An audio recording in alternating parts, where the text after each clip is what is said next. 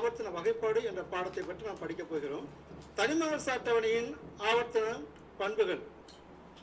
இப்போ நாம் பார்க்கிறோம், தனிமங்களின் ஆவர்த்தன வகைப்பாட்டை நினைப்பூட்டும் வகையில் நாம் 9ஆம் வகுப்பு பாடத்தில் நாம் படித்திருக்கிறோம் தனிமங்களை வகைப்படுத்தல் என்ற தலைப்பின் கீழாக.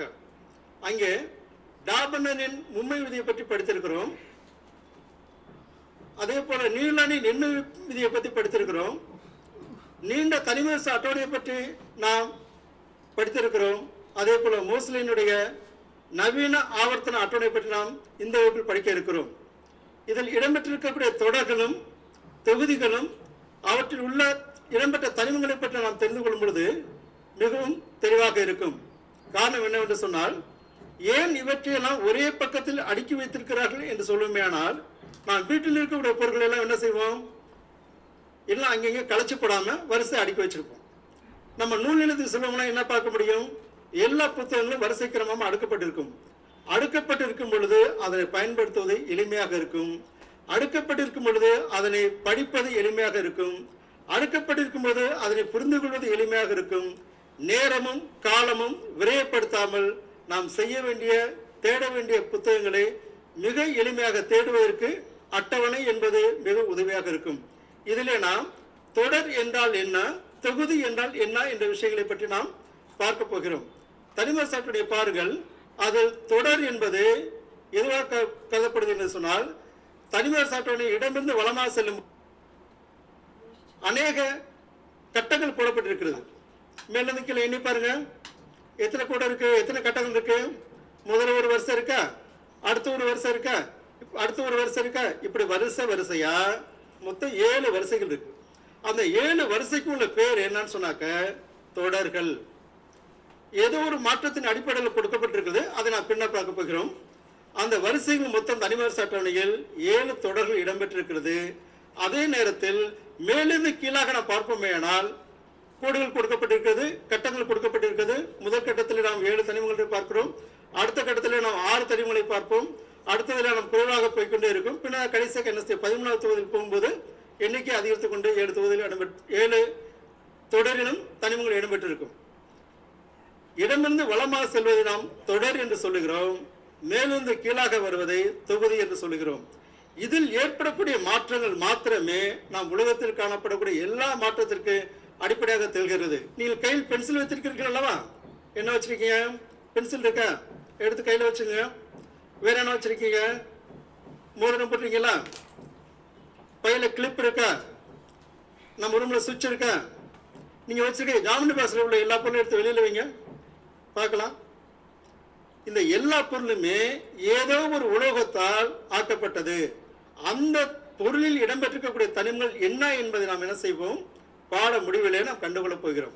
உதாரணத்திற்கு பென்சில் இருக்குல்லவா, மரத்தால் செய்யப்படும் பென்சிலில் எழுதுமுனையாக கருப்பாக காணப்படுவது கார்பன். அதே போல் மற்ற குணாதிசயங்களை நாம் தெரிந்து கொள்ள வாய்ப்பாக இருக்கும். அடுத்து பாருங்கள், நவீன ஆவர்த்தன விதியின் அவசியம் என்னவென்று சொன்னால், 9ஆம் வகுப்பில் படித்த எல்லா விதிகளுமே தனிமங்களை அணு நிறையின் அடிப்படையாக கொண்டு வரிசைப்படுத்தப்பட்ட முயற்சியே அது காணப்படுகிறது.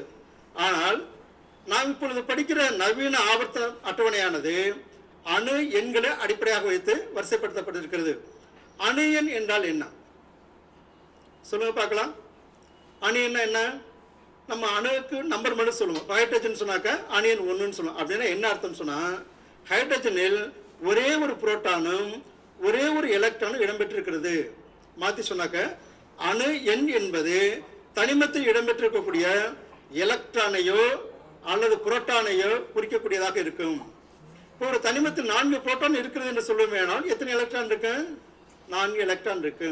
காரணம், தனிமம் நிலைத்திருக்க வேண்டுமேனால் ஒரே எண்ணிக்கையிலான புரோட்டான்களின் எண்ணிக்கையும் அதே எண்ணிக்கையிலான எலக்ட்ரான் எண்ணிக்கையும் சமமாக இருக்கும் பொழுது மாத்திரமே தனிமம் தனியாக தனிச்சிருக்கும். சரி, இப்படி இருப்பதற்கு காரணம் அணு என்று சொல்கிறோம். அணு எண் என்பது ஒரு அணுவில் உள்ள புரோட்டான்கள் எண்ணிக்கை அல்லது எலக்ட்ரான் எண்ணிக்கை குறிக்கும்.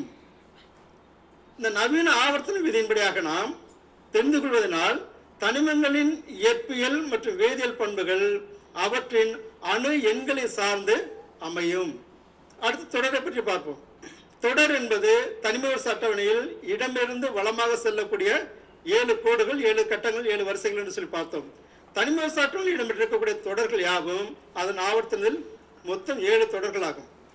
முதலாவது தொடரில் அணியின் 1 முதல் 2 வரை இடம்பெற்றிருக்கக்கூடியது.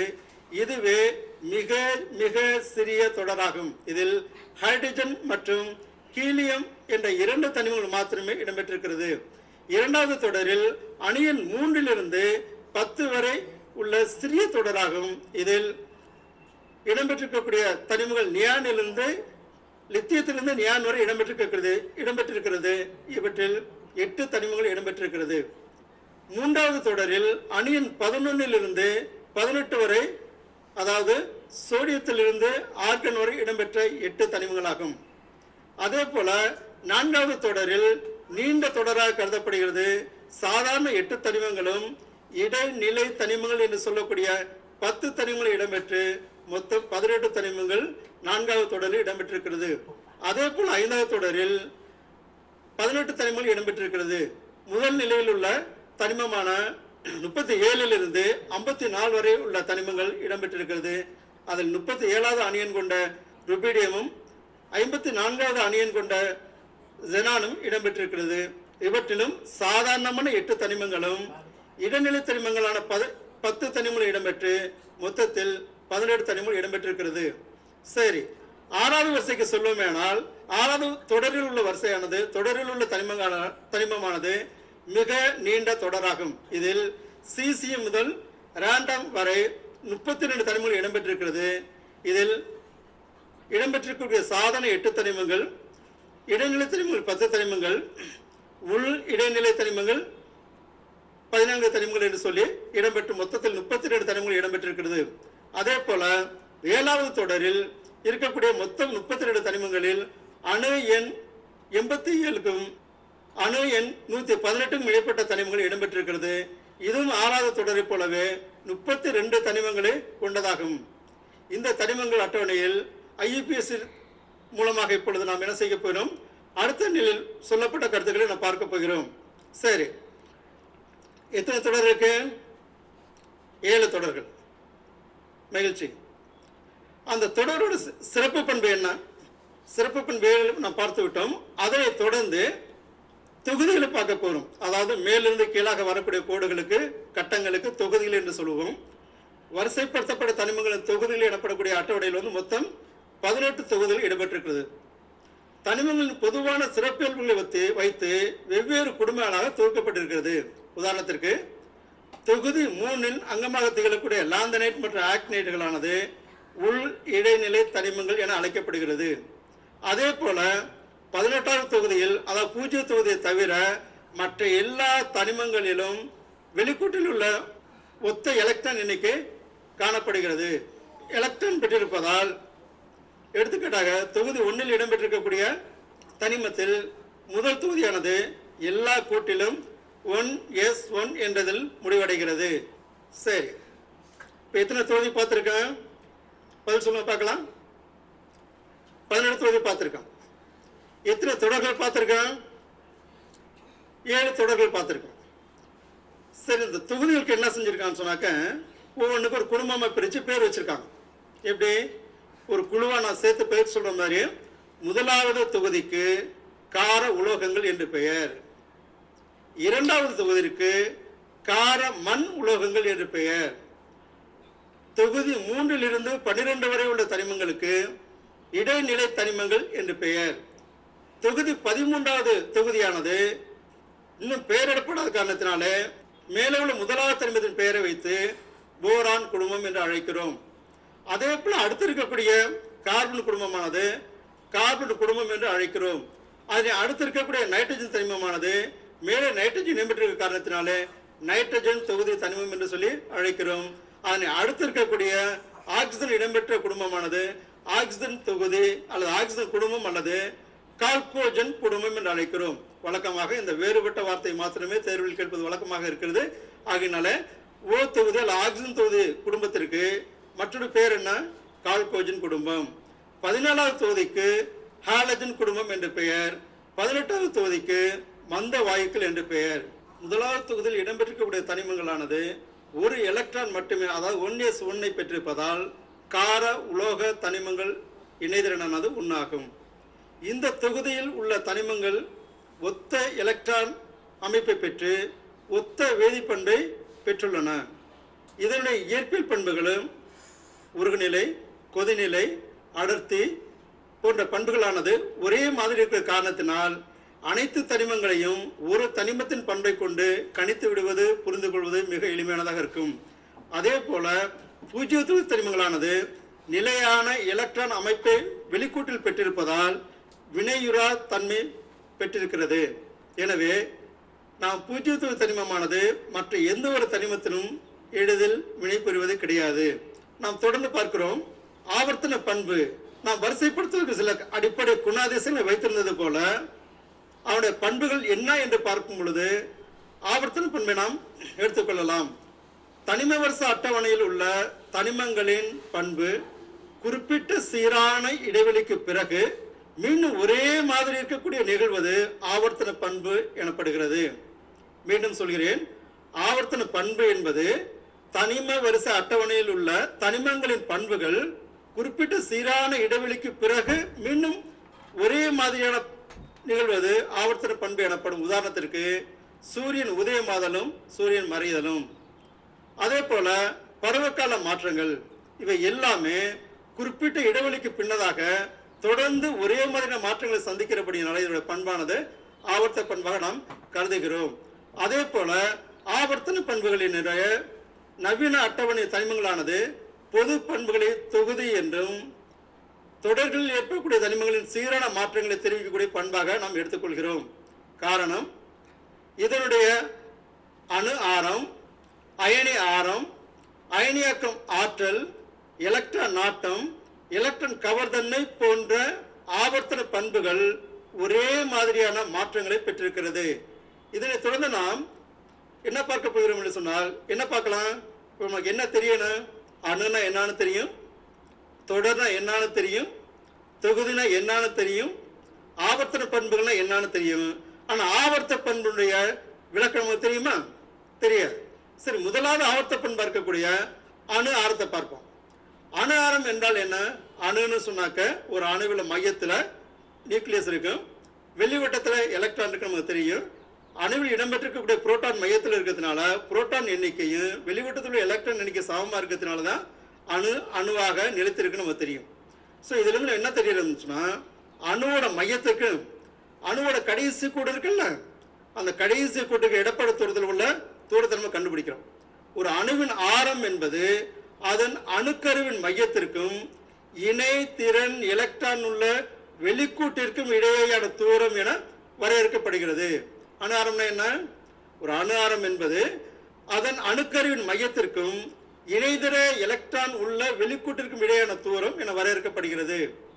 ஒரு தனித்த அணுவின் ஆரத்தை என்ன செய்ய முடியாது, நேரடி அளக்க முடியுமா? அளக்கிறது கஷ்டம். அதனால் என்ன செய்யுமா, தனித்த தனிமத்தின் ஆரத்தை அளப்பதற்கு பதிலாக அணு ஆரம் என்பது சாயப்பிடிப்பில்லா தனிமத்தை என்ன செய்வோம், ரெண்டு அணுக்களை சேர்த்து வச்சு நம்ம அளக்க முடியும். அதை நம்ம என்ன செய்யலாம், இந்த படத்தோட பார்க்கலாம். அணு ஆரத்துக்கு மற்றொரு பேர் என்ன இருக்குன்னு சொன்னாக்க அணு ஆரம் என்பது சகப்பிணைப்பு ஆரம் அல்லது உலோக ஆரம் என அழைக்கப்படுகிறது. நாம் உலோக ஆரத்தை எப்படி கணக்கிடுவது, சகப்பிணைப்பு ஆரத்தை எப்படி கணக்கிடுவது என்பதை பற்றி நாம் பார்த்து கொண்டிருக்கிறோம். இதில் இரண்டு அடுத்தடுத்த அணுக்களுக்கு இடைப்பட்ட தூரத்தின் இரண்டால் வகுத்து கிடைப்பது அவனுடைய ஆரம் என்று கணக்கிடுகிறோம். நாம் படத்தில் பார்க்கிறோம், பக்கம் 107 ஹைட்ரஜனுடைய அணு ஆரத்தை எவ்வாறு கண்டுபிடிப்பது என்பதை கொடுத்திருக்கிறார்கள். பாருங்கள், படம் தெளிவாக இருக்கிறது. ஹைட்ரஜனின் மையத்திற்கும் மற்றொரு ஹைட்ரஜனின் மையத்திற்கும் இடைப்பட்ட தூரம் என்னவாக இருக்கிறது, அதை வைத்து அணு ஆரம் கண்டுபிடிக்க போகிறோம். நான் கணக்கு கூட நம்ம அடுத்து பார்க்கலாமே. அந்த கணக்கில் இடம்பெறும்பொழுது என்ன செய்கிறோம், ஹைட்ரஜன் சகப்பிணைப்பு ஆரத்தினை கணக்கிடுவது எப்படி? ஹைட்ரஜன் சகப்பிணைப்பு ஆரத்தினை கணக்கிடுவது இரண்டு நியூக்ளியஸ்க்கு இடைப்பட்ட தூரத்தை இரண்டால் வகுத்து கிடைப்பது. இரண்டு நியூக்ளியஸ்க்கு இடைப்பட்ட தூரத்தின் அளவானது 0.74 ஆம்ஸ்ட்ராங். அதனை இரண்டால் வகுக்கும் பொழுது கிடைப்பது 0.37 ஆம்ஸ்ட்ராங் ஆகும். ஏன் ஆம்ஸ்ட்ராங் என்று சொல்லுகிறோம் என்றால் இந்த சகப்பிடிப்பு ஆரத்தை கணக்கிடக்கூடிய அலகு ஆம்ஸ்ட்ராங் என்ற அலகால் அளவிடுகிறோம். இதனை தொடர்ந்து நாம் பார்ப்பது உலோக ஆரம். இரண்டு அருகருகே உள்ள இரண்டு உலோகங்களின் உட்கற்களுக்கு இடையே உள்ள தூரத்தை பாதி உலோக ஆரம் என கணக்கிடுகிறோம். அதாவது அருகருகே உள்ள இரண்டு அணுக்களின் உட்கற்களுக்கு இடையே உள்ள தூரத்தின் பாதியே உலோக ஆரம் எனப்படுகிறது. படத்தில் பாருங்கள், காட்டப்பட்டிருக்குது அல்லவா. அதே போல அணு ஆரத்திற்கும் அணு ஆரத்தின் அடிப்படையில் தொடரிலும் தொகுதியிலும் என்னென்ன மாற்றங்கள் ஏற்படுகிறது என்பதை நாம் பார்க்க முடியும். என்ன பார்க்க முடியும்? தொடரில் அணு ஆற்றல் வந்து குறைந்து கொண்டு செல்கிறது. தொடர் என்பது இடதுபுறம் இருந்து வலதுபுறம் செல்வதே தொடர் என்று சொல்கிறோம். அதில் இடதுபுறம் இருந்து வலதுபுறம் செல்ல செல்ல அதனுடைய அணு ஆரம் குறைந்து கொண்டே செல்கிறது. காரணம் தெரியுமா? காரணம், புரோட்டான்கள் எண்ணிக்கை அதிகரித்து செல்லும். நேர்மின் சுமை ஏற்ற எலக்ட்ரான்கள் மீதுள்ள கவர்ச்சி விசை அதிகரிக்கிறது. எலக்ட்ரான் மீதுள்ள கவர்ச்சி விசை அதிகரிக்கிற காரணத்தினால் அணுவின் உருவ அளவு குறைகிறது. இப்போது சொல்லுங்கள், தனிமவர்ச அட்டவணை தொடரில் இடமிருந்து வலமாக செல்லும் பொழுது அதனுடைய உருவ அளவு போக போக பெரிதாக இருக்குமா, போக போக சிறிதாக இருக்குமா? பதில் சொல்லுங்கள் பார்க்கலாம். மகிழ்ச்சி. சிறிதாக இருக்கும் என்று சொன்னதே சரியான பதில். அதே போல தொகுதியில் மேலிருந்து கீழாக வருவதான தொகுதி என்று சொல்லியிருக்கிறோம். தொகுதியில் மேலிருந்து கீழாக வரும் பொழுது அதனுடைய உருவ அளவு அதிகரிக்குமா குறையும்? அணு ஆரம் தொடரில் ஏற்படக்கூடிய மாற்றத்தை போன்று தொகுதியிலும் மாற்றங்களை ஏற்படுத்துகிறது. தொகுதி என்பது மேலிருந்து கீழாக வரக்கூடியதை நாம் பார்த்திருக்கிறோம். மொத்தத்தில் தனிம சாட்டவனை 18 தொகுதியில் இருக்கிறது. அந்த தொகுதியில் அணுவின் ஆரமானது வெளிக்கூடு எண் அதிகரிக்க அதிகரிக்க அணு ஆரம் என்ன செய்கிறது? அதிகரிக்கிறது. காரணம், வெளிக்கூட்டிற்கும் ஆற்றல் மட்டத்திற்கும் அணுக்கருக்கும் இடைப்பட்ட தூரமானது அதிகரிப்பதனால் கவர்ச்சி விசை குறைகிறது. தொடரில் பார்த்தோம் கவர்ச்சி விசை அதிகரிக்கிறது என்று சொல்லி, ஆகினால உருவம் சிறியதாக இருக்குன்னு சொல்லி, தொகுதியில் கவர்ச்சி விசை அதிகரிக்கிற காரணத்தினால் கவர்ச்சி விசை குறைகிறது. காரணம், உருவ அளவு அதிகரிக்கிறது. அதே போல தொடருக்கும் தொகுதிக்கும் உள்ள மாற்றமானது, அணு ஆரத்தின் மாற்றமானது மாற்றங்களை கொண்டு வருவதை நாம் புரிந்து கொள்வதன் மூலமாக அடுத்த நிலையில் நாம் எதை தெரிந்து கொள்ளப் போகிறோம் என்பதாம் புரிந்து கொள்ள முடியும். ஒரு தனிமத்தில் ஒரு அணுவினுடைய மாற்றத்தை போலவே எல்லா அணுவிலும் மாற்றம் ஏற்படுகிறது. அட்டவணையில் கொடுத்திருக்கிறோம். தனிமவர்ச அட்டவணையில் இடமிருந்து வலமாக செல்லும் பொழுது அணு ஆரம் குறைந்து கொண்டு செல்கிறது. காரணம் தெரியுமா? நன்றி, சரியா போய் சொல்லிக்கிங்க. அதே போல தொகுதியில் மேலிருந்து கீழாக வரும் பொழுது அவன அணு ஆரம் குறைகிறதா கூடுகிறதா? கூடுகிறது. சரியான பதில். தொகுதியில் மேலிருந்து கீழாக வரும் பொழுது அணு ஆரம் அதிகரிக்கிறது. காரணத்தை முன்னரே பார்த்தோம். தொடரில் இடமிருந்து வலமாக செல்லும் பொழுது அணு ஆரம் குறைகிறது. அதனுடைய காரணத்தை நாம் தெளிவாக பார்த்திருக்கிறோம். அடுத்தபடியாக அயனி ஆரம் என்றால் என்ன என்பதை பார்க்க போகிறோம். பக்கம் 108 இடம்பெற்றிருக்கிறது. அயனி ஆரம் என்று அயனி காரத்தில் நிற்கும் அவ் அயனுடைய எலக்ட்ரான் திரள் முகில் மீது அதன் கருவால் கவர்ச்சி விசை செலுத்த இயலக்கூடிய தூரத்துக்கும் இடையான தொலைவை அயனி ஆரம் என வரையறுக்கிறோம். அதாவது அணுவின் வெளிக்கூட்டிலே எலக்ட்ரான் திரளாக காணப்படுகிறது.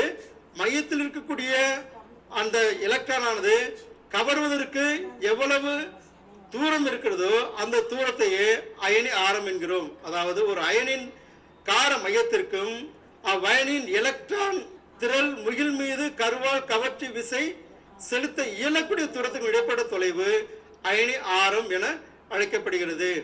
சரி, ஒரு அணுவினுடைய அணு எப்படி அயனாக மாறுகிறது தெரியுமா? அணு என்பது நடுநிலையானது. நேர்மின் சுமையும் இல்லை, எதிர்மின் சுமையும் இல்லை. காரணம், அதில் இடம்பெற்றிருக்கக்கூடிய புரோட்டான் எண்ணிக்கையும் எலக்ட்ரான் எண்ணிக்கையும் சம எண்ணிக்கையில் இடம்பெற்றிருக்கிறதுனாலே அந்த அணுவானது தனிமமானது தனிச்சு இருக்கிறது. சரி, ஒரு அணுவானது அயனியாக மாற்றப்பட வேண்டுமேயானால் என்ன நடக்கணும்? அந்த அணுவிலிருந்து ஒரு எலக்ட்ரான் நீக்கப்பட வேண்டும் அல்லது எலக்ட்ரான் கொடுக்கப்பட வேண்டும். ஒரு அணுவிற்கு எலக்ட்ரான் நீக்கப்படுமையானால் அந்த அணு நேர் மின் சுமை பெற்று நேர் அயனியாக மாறுகிறது. ஒரு அணுவானது எலக்ட்ரானை ஏற்றுக்கொள்ளுமையானால் அது எதிர் மின் சுமை பெற்று எதிர் அயனியாக மாறுகிறது. சரி, அயனி ஆரத்தை பொறுத்து தனிமவர்ச அட்டவணையில் இடமிருந்து வளமாக செல்லும் பொழுது என்ன நடக்கிறது? ஆரத்தின் அளவை பாருங்கள். லித்தியத்திற்கு என்ன இருக்கிறது? அணியன் 3 கொண்ட லித்தியமானது அதனுடைய அயனி ஆரம் 0.0152. அதனை அடுத்து இருக்கக்கூடிய வெள்ளியம் அணுவினுடைய அணியன் 4, அயனி ஆரம் 0.0111. அடுத்து இருக்கக்கூடிய போரானுடைய அணுயன் 5, அயனி ஆரம் 0.00888. அதனை அடுத்து இருக்கக்கூடிய கார்பன் அணுவினுடைய அணு எண் 6, அயனி ஆரம் 0.077. ஆனால் அடுத்து இருக்கக்கூடிய நைட்ரஜன் அணுடைய அணு எண் 7, அயனி ஆரம் 0.070. அடுத்து இருக்கக்கூடிய ஆக்சிஜனுடைய அணு எண் 8, அயனி ஆரம் 0.0066. அடுத்து இடம்பெற்ற புளோரினுடைய அணு எண் 9, அயனி ஆரம் 0.0064. இந்த அளவுகள் எல்லாமே நான் என்ன செய்கிறேன்? ஆங்ஸ்ட்ராமில் கொடுத்திருக்கிறேன். இதனுடைய அளவானது லித்தியத்திற்கும் புளோரினுக்கும் கம்பேர் பண்ணி பார்க்கும் பொழுது, ஒப்பிட்டு பார்க்கும் பொழுது கூடியிருக்கிறதா குறைந்திருக்கிறதா? குறைந்திருக்கிறது. நன்றி. இதிலிருந்து என்ன தெரிகிறது? அயனி ஆரமானது இடமிருந்து வளமாக செல்லும் பொழுது குறைந்து கூட செல்கிறது. இப்பொழுது தொகுதியில் பார்ப்போம். தொகுதி மேலிருந்து கீழாக வரும் பொழுது அதே போல ஒவ்வொரு அணுவினுடைய ஆரத்தை கணக்கிடுவோம். ஹைட்ரஜனின் ஆரமானது 0.0152.